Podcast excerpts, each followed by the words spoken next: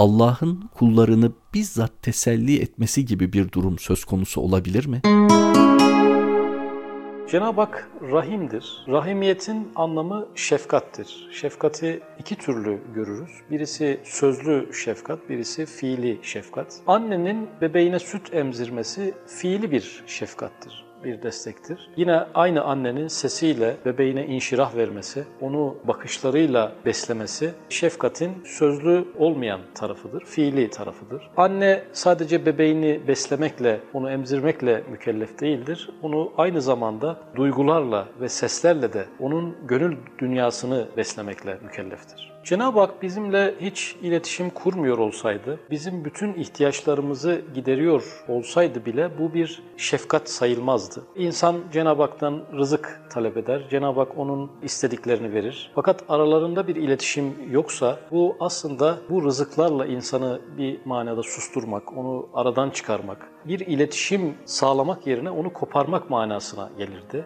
Cenab-ı Hak dolayısıyla insanları iki türlü besler, iki türlü şefkat gösterir. Birisi ona rızıklar göndererek, ona destekler ve yardımlar ulaştırarak bir şefkat sergiler. Diğer yandan da bunun haricinde ona manalarla, ilhamlarla onun gönül dünyasına, onu teskin edici, onu rahatlatıcı bir takım mesajlar gönderir. Bu ikisi bir arada olduğunda buna ilahi şefkat diyebiliriz. Şayet işin bu boyutu eksik kalırsa bu bir şefkat değil, nimet vererek aslında kulunu aradan çıkarması, o nimeti kuluyla arasında bir perde yapması anlamına gelir. Halbuki yaşam içerisinde görürüz ki sadece Cenab-ı Hak'tan fiili destekler almayız. Kalbimize ondan gelen bir takım sinyallerle sözlü, ilhami destekler de alırız. İnsan fıtratı desteklerin bana ulaşıyor ya Rabbi. Benim bütün sıkıntılarımı eninde sonunda çözdüğünü görüyorum. Ancak keşke beni teskin eden, beni sakinleştiren sesini de kalbimde duyabilseydim diye inlemektedir. Cenab-ı Hak da insanın bu ihtiyacına yaşadığı her problemde, her musibette ona açık bir kapı bırakarak bu iletişimi başlatabilecek bir yetenek insana bahşederek, insana bu konuda tenezzül ederek bu manevi iletişimi sağlayarak ona bu özel desteği sağlamaktadır. Cenab-ı Hak'tan kuluna ulaşan bu manevi sinyalleri, bu ilhamları en çok kimler duyar? Elbette musibetzedeler. Bir rivayette Hz. Musa,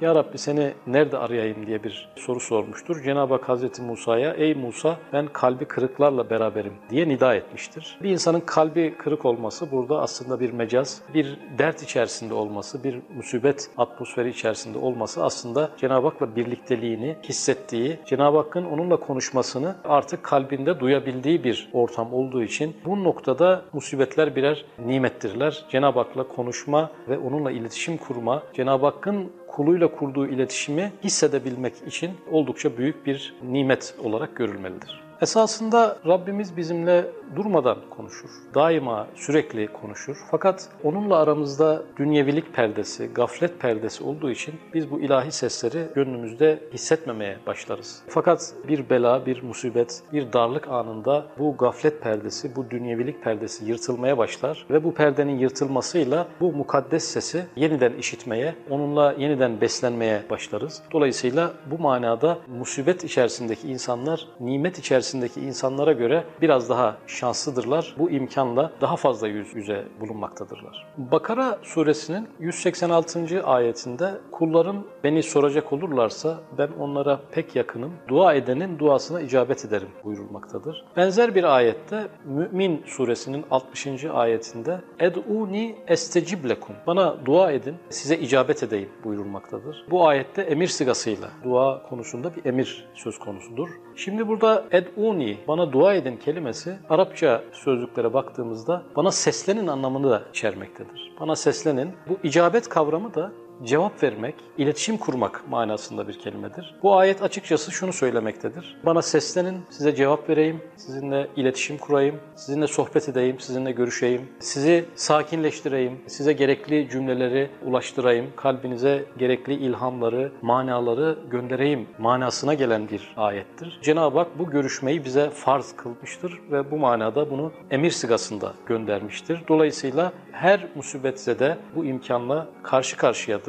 Bir zaman kaydı olmaksızın, mekan kaydı olmaksızın, herhangi bir şarta gerek kalmaksızın istediğimiz anda, istediğimiz mekanda hangi halde olursak olalım Cenab-ı Hak'la görüşme ve onunla iletişim kurma, onun bize yönelttiği cümleleri kalbimizde hissetme imkanıyla insanoğlu serfiraz kılınmıştır. Dua bizim Cenab-ı Hak'la konuşma biçimimizdir. İcabet de Cenab-ı Hakk'ın bizimle iletişim kurmasının niteliğidir. Bu icabet nasıl olur? Kimi zaman kalbimizde şöyle bir hissiyat duyarız. Merak etme kulum, daha önce eski problemlerinden seni nasıl kurtardıysam, bu yaşadığın problemden de öyle kurtaracağım. O zaman seni kurtaran nasıl ben idiysem, bu problemlerden de yine seni ben kurtaracağım şeklinde bir ilahi sesleniş belki kalbinde duymayan insan olmamıştır diyebiliriz. Kimi zaman da ey kulum merak etme ben senin yanındayım, seninle beraberim. Senin dağılıp gitmene, savrulup gitmene müsaade etmem. Seni bir bütün olarak korumaya devam ederim. Korktuğun hiçbir şey başına gelmeyecek gibi bir hissiyat duyarız kalbimizde. Bu da Cenab-ı Hakk'ın bize sesleniş biçimlerinden